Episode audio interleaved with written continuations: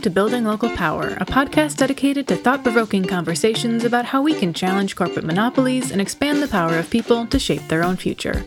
I'm Jess Del Fiacco, the host of Building Local Power and Communications Manager here at the Institute for Local Self-Reliance. For forty-five years, I L S R has worked to build thriving, equitable communities where power, wealth, and accountability remain in local hands. For today's episode, I L S R co-director John Farrell interviews Scott Hempling, a lawyer, professor, expert witness, and author who has worked on utility regulatory issues for almost forty years. Scott, welcome to Building Local Power. Thank you for having me. So, as I was saying before, you know, when we talk about monopoly, folks are often using this term figuratively to talk about a corporation or even a government that has uh, exercises a lot of market power. But in the electricity industry, it's literal. The entities that manage the electric grid are the only ones allowed to do it in a certain geographic area. And when we established these monopolies, Uh, it was often because we considered them, quote, a natural monopoly, meaning it, it made the most sense economically to allow one business to have this government-granted monopoly over power generation, transmission, and retail sales. In terms of this concept of natural monopoly, it's a term that comes out of economics. Have, have there been things that have changed since the time that we set this up uh, one hundred years ago? Yes, the change is dramatic. Many of us have used the term natural monopoly so often in so many different contexts that we've forgotten what it means. Technically, a natural monopoly is a service or a product whose per unit cost declines over the entire size of a market. And so when you have a natural monopoly, the way you minimize costs for all customers is to have only a single company. If you had multiple companies, each one would have a cost structure that was higher than necessary. And so the assumption that was made over a century ago in the electric industry was that the combination of generation, transmission, distribution, and customer service, putting that all together into a single company for a single service territory would make the most economic sense. Whether that was true or not back then, I don't know. I wasn't there. Even I wasn't born uh, one hundred years ago. But the question today is how much of that assumption makes sense when we have the possibility for solar panels on the roof, neighborhood microgrids, small scale and large scale storage, what we call demand response, the ability of customers to group together and promise in the next day to consume less so that we can save costs. If these individual services are not natural monopolies, then there's no reason to have the utility control them all. Small generation, small distribution, local transmission systems, all of these things represent technological change that are changing our understanding of what a natural monopoly is. And so that poses what is really the largest question in the electric industry today, which is, where can we have competition? Where do we still need monopoly? And by the way, even for those services that remain natural monopolies, those services for which it makes economic sense to have a single company, who should that single company be? You know, for a state that has a Senate election, you're going to have only one senator for that particular election, but you don't give it to the same guy every year for the last one hundred years or the same woman. You have an election. We don't do that enough in electricity. So even in the situations where we have a natural monopoly, there's a reasonable question as to whether we can have competition to be the person who exercises that natural monopoly. You know, for citizens or for electric customers who would like to see less official monopolies, less, you know, government-granted monopolies, and more diversity or, or more choices, what concerns should they have about the way that the market is structured right now? Well, I don't put a sign out on my front lawn and say my wife's available. And no monopoly puts a sign out on its headquarters building says their market is available. And so when you have a century of control in a particular company, that breeds a culture of entitlement, and it breeds a huge self-interest in maintaining that monopoly. So the first thing is to recognize just the natural human instinct to protect what's yours. And a monopoly will do everything it can legally and sometimes unlawfully to protect that monopoly. So what does that mean in this context? A couple of things. A utility does not want diverse players in its market. And so when it sees the growth of solar power, the potential for community aggregation, the potential for microgrids, all of these things that are alternatives to its monopoly, what is it going to do? It's got three choices.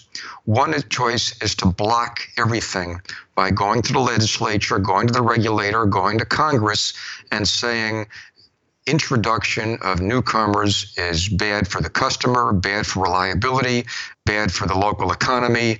Not bad for us, but bad for everybody else. And so you try to pass laws or promulgate regulations that protect your monopoly. Well, then there's the, if you can't beat them, join them possibility, which is you see the writing on the wall, things are going green, things are going decentralized, things are going small.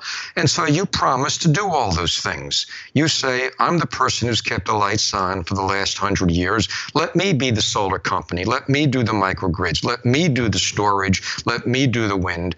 And so what you can often do, in effect, is buy off the parts of the community that see that substantive desire and say, I'll do it myself. And so you may gain some of the substantive benefits, but you lose the benefit of diversity. And I guess the third strategy that I've seen incumbent monopolies do is to play along, is to say, I'm all for these things, but then create hidden obstacles. So you can see utilities say, we're all for solar panels, but then they erect obstacles like the difficulties in interconnecting with the grid, difficulties in financing, difficulties in getting uh, siting approvals. And so those are the three things that I would do if I were in the monopoly trying to hang on to my century-long control, and that is what we see in the industry. And that is what a consumer or a resident or a citizen ought to be concerned about. Yeah, it's, I'm glad that you mentioned those items because it's uh, something that we've actually tried to cover in our research and reporting on this issue. I was just thinking about Xcel Energy in Minnesota often touts that it has the country's largest community solar program on its website, in its publicity, but often is found at the legislature helping to draft legislation to kill that very same program because it allows third parties to come in and, and to produce solar and sell to customers or to help customers reduce their electric bills. So plenty of examples of that, unfortunately, that we've seen. One other thing I want to ask you about, you know, the monopolies here is we, we've talked about how, you know, the assumption was that there were these natural monopolies, that we've made some additional assumptions about keeping the same firm in control of that monopoly, even though we could potentially change it. But we've also seen some things changing in the electricity business with those monopolies. You know, you've participated in many utility merger cases as an attorney and an expert witness, and you've written extensively on the subject. You've got a, a groundbreaking major book coming out this fall. And in a recent essay, you have these monthly essays where you do a great job of kind of explaining a lot of these different issues about how utilities merge. You explained how until the nineteen eighties, you know, most utilities were monopolies, but they were pretty simple and they were local. And you had this really interesting comparison of Madison Gas and Electric to Baltimore Gas and Electric. And can you just describe that example? Because I think it's a really good illustration of what's been happening. You know, Madison Gas and Electric is a example of the opposite of the merger concentration trend. Madison Gas and Electric serves the relatively small city, the capital of Wisconsin. It's got a simple corporate structure. ninety-nine percent of its revenues come from ordinary, plain vanilla electric service of the type we've all had since birth. one percent of its revenues comes from what we loosely called non-utility services, but even those non-utility services are energy related, like helping the local university start up its own microgrids, its own solar energy panels. So it's a simple corporate structure with two layers. There is a holding company at the top, but the utility itself is the ninety-nine percent subsidiary, and it has been that way for probably fifty or sixty years. Now, at around nineteen eighty, Baltimore Gas and Electric, B G and E, looked just like that, a simple electric company serving the Baltimore area. Today, Baltimore Gas and Electric is one of nine utility subsidiaries of the holding company Exelon.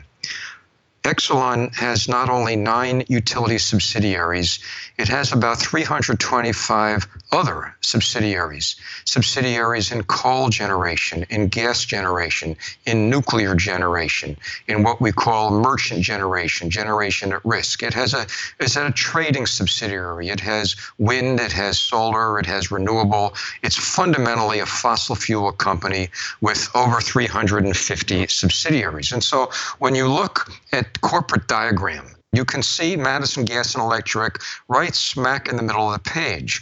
When you look at a corporate diagram of Exelon, you have to hunt to find Baltimore Gas and Electric down there, a small box in the lower left-hand corner.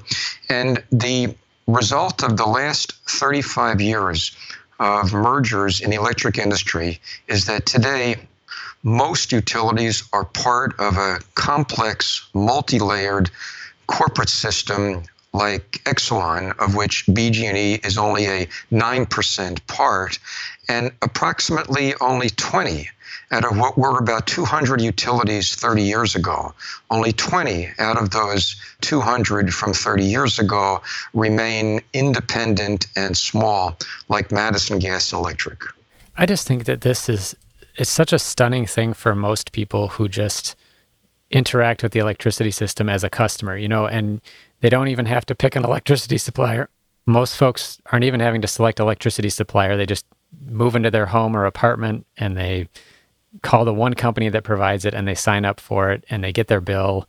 And the name on the bill may or may not match the name of that big umbrella corporation. I just think it's, it's so many people, I think, don't really appreciate the degree to which the market for electricity is so different than everything else that they're used to. Well, when you think of the two things that we've talked about so far, there's a real irony in the dissonance, because on the one hand, we have technology and consumer preferences heading in the direction of decentralized, local, customer-controlled, neighborhood-controlled power sources. And in sharp contrast, we have a trend of consolidation, concentration, and complication of an industry over the last thirty-five years. And I wonder how many people, not just citizens, but professional regulators, even understand the dissonance between those two trends and also the inherent conflict. Because the more that a holding company piles up control of assets, the more resistant it will be to the very trend that we're trying to encourage, which is more local, more decentralized, more customer controlled. And it's almost as if regulators don't realize that on the one hand, they're pursuing decentralization, and on the other hand, they are waving on through these major acquisitions that have potentially the opposite effect. Yeah, let's talk a little bit more about how big of a trend this is, too, for folks to understand. So we have, I think you've laid it out really nicely here, this trend one way in terms of technology and consumer preference, which is for local and smaller. And yet you have this trend in the larger economy, frankly, not just in electricity business, towards consolidation. You know, folks tend to hear about big mergers and understand them in other areas of the economy. I think about like T-Mobile and Sprint. So these are big brand names. Folks are very familiar with choosing a cell phone provider. Uh, you know, those mergers have their own issues, of course. Your book is going to be looking at the problem specifically of, you know, mergers between of and by electric utility monopolies. Could you explain a little bit, like, how did this trend end up coming into the utility business? And and I think you already mentioned it, but could you just emphasize how many fewer utilities we now have than twenty years ago, for example? Yeah, as I said, the, the trend really started in the mid-eighties. Let's go back to the beginning of the, the uh, twentieth century. At the beginning of the twentieth century, there were hundreds and hundreds of very small, municipally-based utilities. There was a huge consolidation of those during the nineteen twenties and the early nineteen thirties, so that by approximately nineteen thirty-four, there were thirteen holding companies that controlled all of the hundreds of other companies, thirteen regional holding companies whose subsidiaries, assets, business operations were scattered throughout the country. These acquisitions occurred not because of engineering logic or financial logic or economic logic. These were acquisitions that were done simply to pile up wealth. Well, what happened is that investors, lost a great deal of money because it turned out that the methods of acquisition, the means of financing them, the reasons for ownership were so distant from public interest values that the industry essentially collapsed in terms of its financial trust. Investors took great losses. There were abuses because you would have in one holding company system a mixture of high-risk businesses and then the traditional utility company. And because electric customers were captive, they found themselves paying in their rates for costs associated with all the financial risk and all the non-utility businesses. So Congress in nineteen thirty-five passed a truly groundbreaking statute called the Public Utility Holding Company Act, and it broke up these companies. Not overnight. It actually took fifteen, twenty years. It took until the sixties or so for these thirteen holding companies to be broken up into the two hundred or so small, local, integrated utility companies that we had as of the early nineteen eighties. Now, when I say integrated utility company, what the statute meant and what we meant, it goes back to that concept of natural monopoly. The concept of integration was, let's make sure that the combination of assets and business operations that exist within a corporate family have engineering logic, have economic logic, have logic that is channeled toward producing benefits to the customers. There was a famous phrase in the statute that prohibited all acquisitions in the industry unless they, quote, tended toward the public interest by evolving toward the economical and efficient development of the industry, economical and efficient development. That was the test that an acquirer had to pass in order to make an acquisition. And so as of about nineteen eighty, you had a series of two hundred or so utilities that met that integrated public utility system test, financial logic, economic logic, engineering logic associated with each of those companies. And then the trend began. Then the trend began. Why? Part of it is the what we know about regulation, is that when regulation is passive, when it's deferential, when it's uninformed by a vision for the public interest, when it treats its constituent as the entity to be regulated rather than the public to be protected, what you get is a supermarket where utilities would come in, and I'm now referring to the Securities and Exchange Commission starting in the mid-eighties, which began to say yes, yes, yes, whereas before it would say no, no, no.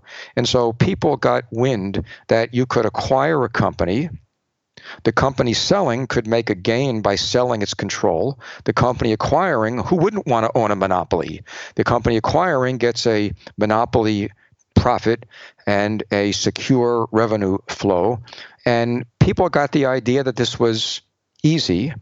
And of course, if your neighbor has just merged with somebody, now you're worried, well, they're bigger than I am, maybe I better merge with somebody. And so there was a literally a keeping up with the Joneses idea where shareholders would say, hey, so-and-so just got a big gain from being bought out. How come our company's not being bought out? And so the trend began that way. To keep the story relatively short, Congress eventually decided in two thousand five to repeal the statute.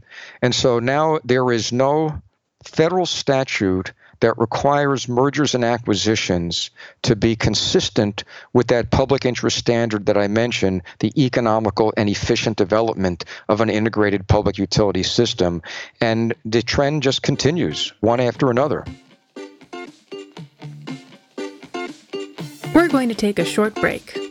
Thanks for tuning in to this episode of Building Local Power. If you enjoy listening to the show, if you share in our vision of thriving, equitable communities, please consider making a donation to the Institute for Local Self-Reliance. Not only does your support underwrite this podcast, but it also helps us produce invaluable research and resources that we make available for free on our website.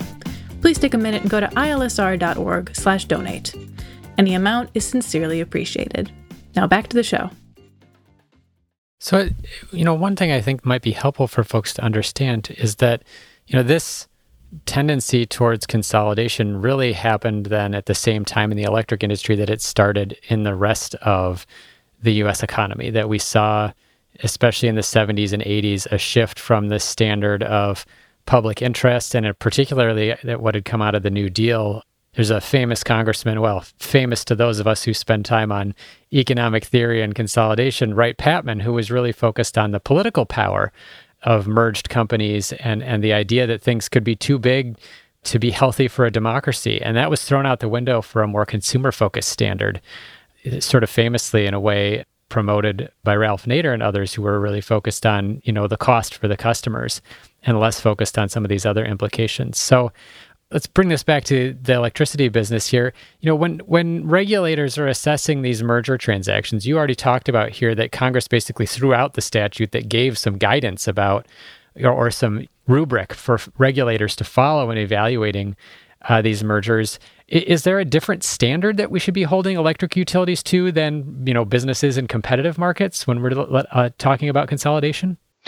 It's interesting you talk about competitive markets. I've long argued that there's nothing wrong with competition as long as people behave like competitors, as long as there are many competitors, as long as the interests of sellers are aligned with the interests of consumers. Nothing wrong with competition. And so I have always felt that in the electric industry, that should be our standard, that when we judge the performance of our monopoly utility, whether it's in their rates, their quality of service, we should judge them according to what would the outcome be if we had effective competition. And the same goes with mergers. I'm not against mergers. I've often been told by opposing witnesses that Hempling opposes all mergers. What I oppose is the mergers that are not disciplined by competitive forces, the mergers that are not disciplined by performance being the priority rather than the acquisition price being a priority. My view is that the more I oppose uneconomic, illogical mergers, the more room there will be for logical economic mergers, the ones that actually serve the public interest. What I hear you saying is that in some ways, it's really not a different standard in the sense that when we look at mergers in competitive markets, we look at these issues about how competitive will the market still be? You know, are consumers' interests still protected? You know, is there, as you said, an alignment between the interest of sellers and customers? And that we need to apply that same logic to these, even these monopoly mergers, hoping for the similar outcomes. Is that is that right? That's right. Although let's refer to a point you made earlier about non-economic values. The typical regulatory statute at both the federal level and the state level requires that a merger be consistent with the public interest. The question is, what is the public interest? There's a famous case, uh, N double A C P, National Association for the Advancement of Colored People versus Federal Power Commission. This was back in the nineteen seventies. And the N double A C P petitioned to the Federal Power Commission for a rule prohibiting racial discrimination by public utilities. And the N double A C P said to the courts, look, the statute says that utilities have to act in the public interest. And what could be more consistent with the public interest than prohibiting racial discrimination? Well, the courts actually, the Court of Appeals and also the Supreme Court threw this out. And they threw it out because when we define the words public interest in a statute, we have to stay within the purpose of the statute. And what they said was that the purpose of the regulatory statute for electric utilities is economic performance. It's not about racial justice. It's not that we don't care about racial justice. It's that, that that's not our purpose. Now, I have some quibbling, more than quibbling, with uh, that particular decision, and I've written about why at a technical level the decision is correct, but at a practical level there is much we can do to make the industry more diverse. But putting that issue aside, that very current issue aside, let's talk about what it means to do something in the public interest in our industry. Well, the public interest is not just about rates. It's not just about safety. It's not just about reliability. Isn't it about responsiveness to the community's needs? Isn't it about looking to the future and saying, are we decarbonizing? Are we diversifying? Are we preparing for the day where our expectation that the lights will turn on every time we want them to won't happen because of a terrorist attack, because of a cybersecurity attack? And so the public interest needs to be thought of as something much broader than just economic and financial performance. I still think that the notion of holding utilities accountable to a competitive outcome is the right standard. It's just that we need to decide what is the purpose of the competition, what is our purpose. And so while I don't, as I, I'm just an elbow doctor, I don't get into the political control business, you're right that political control is an accompaniment to economic control. And if I put it, though, in terms of responsiveness to the customer's needs and responsiveness to the community's needs, I can talk about the public interest in my industry without becoming a political pundit and talking about political control. I think it's really interesting here that you brought up that particular case and the way that it sort of narrowed, or I guess reinforced, the narrow interpretation of public interest. You know, in your monthly essays, you write about these electric industry mergers, and you highlight that state and federal regulators have a kind of have a pretty low bar for approving a merger. And what is the standard that they are applying? You know, is it really just this economic issue? And and what is it, maybe even more interesting than that, is how does that standard, what implications does it have for the utility shareholders, for example, on the one hand, the investors, versus the utility customers?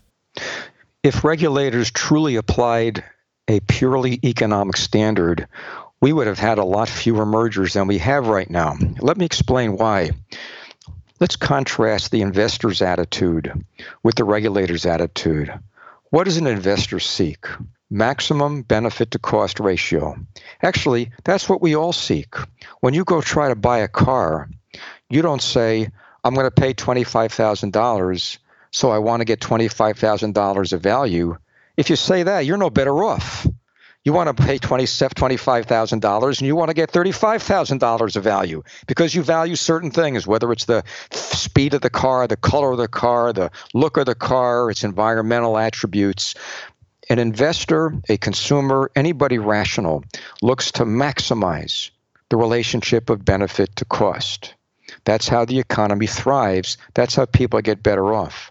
That's what the acquirer of a utility company seeks, maximum benefit relative to cost. That's what the seller of the utility is looking to achieve, maximum return on their investment. So you would expect that a regulator, in assessing mergers, will ensure that the merger they approve is the one that provides the most benefits for the customer relative to the cost to the customer. And that is not the standard that any regulator has ever applied. The standard that regulators apply is essentially the standard of don't do me any harm. Now put those two things together. If you've got a set of shareholders that are maximizing the relationship of benefit to cost, and you've got a regulator that's saying, don't do me any harm, where do you think all of the gains from the transaction are going to go? They're going to go to the shareholders. They're not going to go to the customers. Now, I'm not going to start a, you know, a war here between shareholders and customers, because it's always been my view that the legitimate shareholder expectation and the legitimate customer expectation, these are all aligned. Customers need healthy companies. Companies need satisfied customers. There's no reason to have a customer versus shareholder oppositional relationship when everybody is seeking what is legitimately due them. But when a regulator says, just do me no harm, instead of saying, get me the best performer for my customers, that is the essential problem that we have. And the roots of that, to me, are not mysterious. There's a passion gap. Investors just care a heck of a lot more about making money than regulators seem to care about protecting their consumers. It's a differential in determination. And for me, it's the biggest reason why we have, through regulation, approved these things. Because if the regulator was saying, I will judge this merger based on whether it will be the best performer for this service territory, then the competition among the potential acquirers will be about performance. It'll be about merit. But right now, what is the competition about? Well, you've got the target company doing what? Literally working the phones, seeking the highest price. And I have this from narratives that have been stated by companies to the Securities and Exchange Commission. They have to prove to their shareholders that they've gotten the highest price. And so there's literally narratives of the C E O working the phone saying, I hear fifty-five, can I get sixty? I hear sixty, can I get sixty-three? And so what you're getting is an audition, not based on merit, but on who can pay the most, which in a non-competitive market is not going to be the best performer. And that's a big reason why we have what we have. The result is economic waste. It hurts everybody. Scott, why do you think it is that there is this passion gap, as you describe, between investors who care obviously a lot about it and, and regulators? Why are regulators not as passionate maybe about supporting the public interest? What, what's going on here? You know, people talk about corporate power and how it overwhelms the political process and the regulatory process. I don't buy it. I don't buy it. I know too many people in regulation who make decisions that are the wrong ones, not because they're scared of some powerful entity, but because they're underinformed. More specifically, because they don't have a vision. Let's go back to the Public Utility Holding Company Act. It's standard that an acquisition had to serve the public interest by tending toward the economical and efficient development of an integrated system, set a standard. And if I put into a statute a standard that said, this acquisition must display and produce the highest possible benefit-cost ratio for consumers. And if that was my statutory vision, and if I then as a regulator said, let me pursue that vision by setting up a set of questions that the company has to answer before I will even think about their acquisition. And so what I now have is a standard, a vision, and a set of screens. If I have all that in place, you know, it's like a basketball player on defense. If you position yourself in front of the basket, you've established a block, and nobody can roll over you without committing a foul.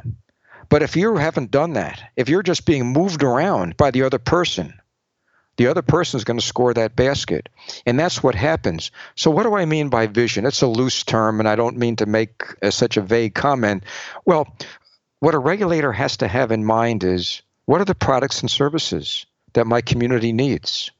What are the performance attributes that are most likely to produce those products and services cost effectively? What is the type of company whose C E O and shareholders will be behaving in a way that will assist the development of the skills that are necessary to produce those outcomes? And then, does this acquire or qualify? And I have asked and asked and asked of colleagues in the regulatory business, commissioners, what is your vision for performance in the industry? And very few people have one. And it's into that vacuum that comes a very simple logic on the part of the target company: who's giving me the higher price? And on the part of the acquirer, how lucrative will this service territory be? Those transactions succeed because of the vacuum left, the void left, because regulators tend not to have visions. Uh, here's the way I put it, and I wish this was funnier than it sounds, but I will often ask regulators that they should have a merger policy. And I get one of two answers. One is, well, we have a merger pending, so we can't talk about it. And the other is, we have no merger pending, so we don't care about it. And I've been asking that question for thirty-five years, don't you want to have a merger policy? And I've been getting that same answer. And that's a big reason why we have what we have. What do you see as some of the things that we can do to fix this? So you just articulated how important it is for state regulators or federal regulators to have some sort of vision, absent there being a merger pending in front of them right now, but some sort of independently defined performance standard or vision for how the system should work. Are there other things that would really help? Like, do we need to define that? For example, does a legislature need to define that for regulators? Or is that simply an ask we should make, be making of regulators? And are there other things that we need in order to make this process of mergers better serve the public interest?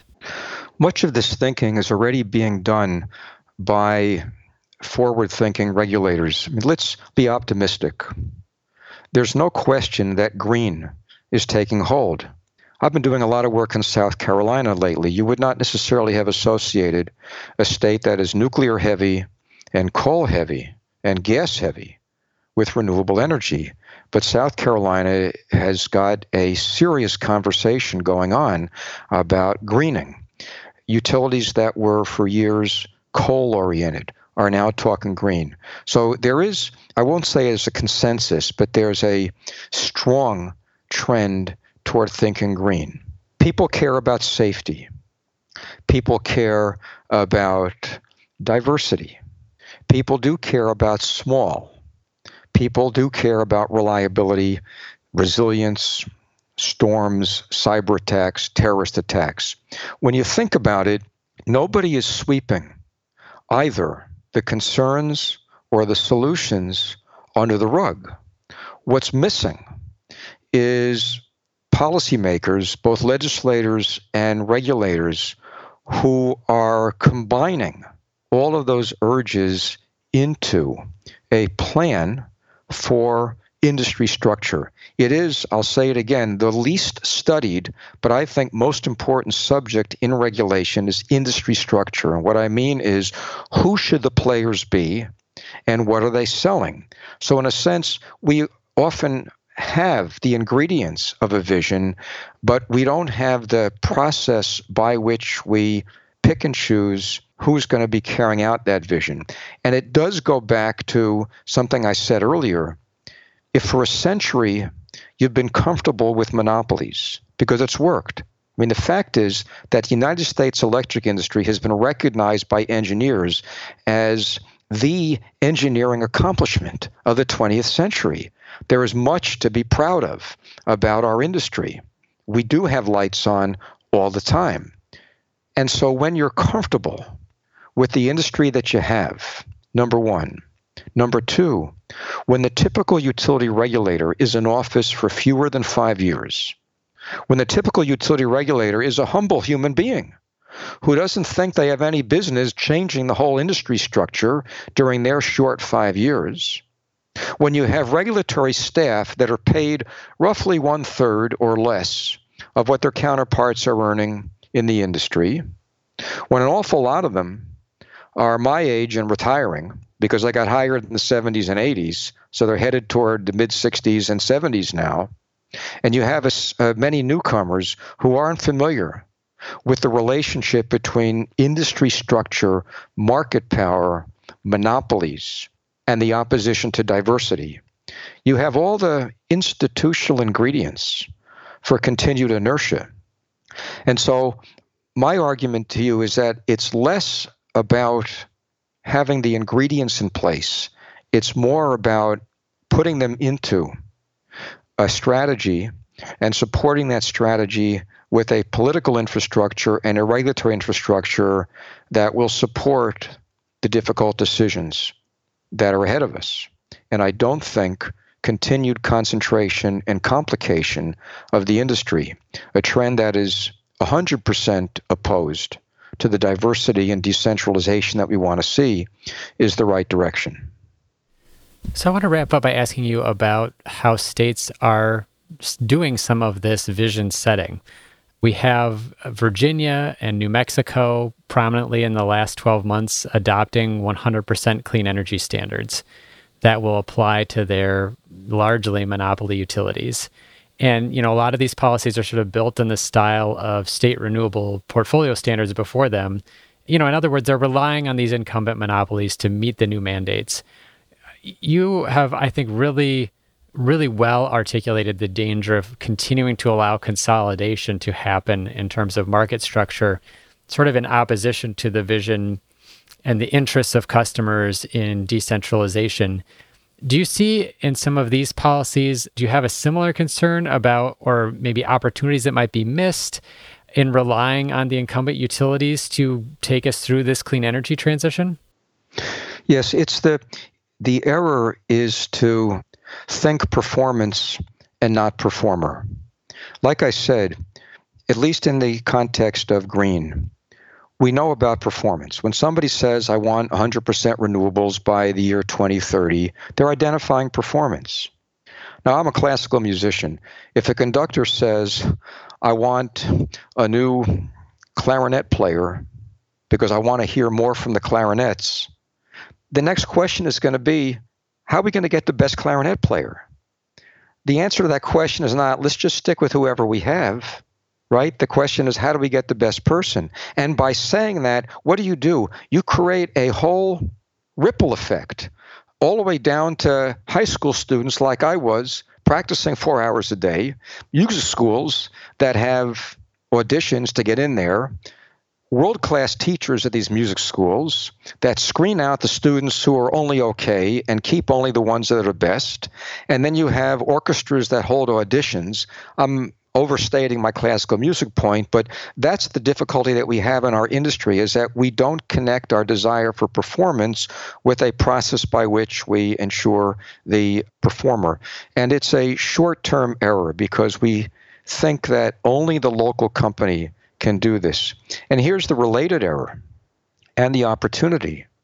The fact that the local company is there doesn't mean it's the best one to do what we're talking about. Look, if we were asking for something conventional, just keep the lights on, maybe there's an argument for keeping the same old person here. But what's fascinating about today is everything we're asking for is brand new. Storage, microgrids, solar, wind, demand response, energy efficiency. These are all new things. We can be looking for new people to get them. And so, yeah, the dangerous trend is that we'll get these things, but we won't get them at the lowest possible cost and the best possible performance. And then what happens? Then the public sours on the concept, and then you lose the political support for exactly what you wanted in the first place. So to repeat the point, couple the desire for performance with a plan to get the performers, use competition to get the best, have a standard that always insists on maximum benefits for the cost, and now we're having regulation replicate the forces of competition that everybody wants. Scott, that was beautifully put. I think it's funny, too. I was just thinking as you were describing this problem of performance versus performer, that we seem to be in the electric industry in particular guilty of, I think it was Einstein said that the definition of insanity is to keep doing the same thing over and over again and hoping for a different result. And that what you're getting at there is by not confronting that question, basically inviting that problem by sort of inviting this insane nature to expect that the company, just because they're there, will be able to do all of these different things, and that continuing to rely on them would be a mistake. And not to say that they can't do some of these, and we have seen some really interesting innovation, like Green Mountain Power in Vermont comes to mind a lot when we talk about how the incumbent performer can in fact give us the performance we might want. But great questions, and to fuel those further conversations. Scott, thanks again for joining me for this conversation. I really appreciate it. It's my pleasure, and thank you for the work that you're doing. Uh, well, I'd be remiss if I didn't mention that Scott Hempling, a lawyer, an author, and with forty years of experience in utility regulatory business, will be releasing a book very soon on the utility mergers and consolidation in the electric industry. If you haven't already read some previews in his monthly essays, I highly recommend getting on his list uh, and looking for that book when it comes out. We'll have links to some of that material in the show notes and on the show page. Scott, thanks again. It was great to talk to you. Thank you. Thank you for tuning in to this episode of the Building Local Power podcast from the Institute for Local Self-Reliance. You can find links to what we discussed today by going to I L S R dot org and clicking on the show page for this episode. That's I L S R dot org. While you're there, you can sign up for one of our many newsletters and connect with us on social media. Finally, you can help us out with a gift that helps produce this very podcast and supports the research and resources we make available for free on our website. You can also help us out by rating this podcast and sharing it with your friends on Apple Podcasts or wherever you find your podcasts. This show is produced by me, Jess Del Fiacco. Our theme music is Funk Interlude by Dysfunctional. For the Institute for Local Self-Reliance, I'm Jess Del Fiacco, and I hope you'll join us again in two weeks for the next episode of Building Local Power.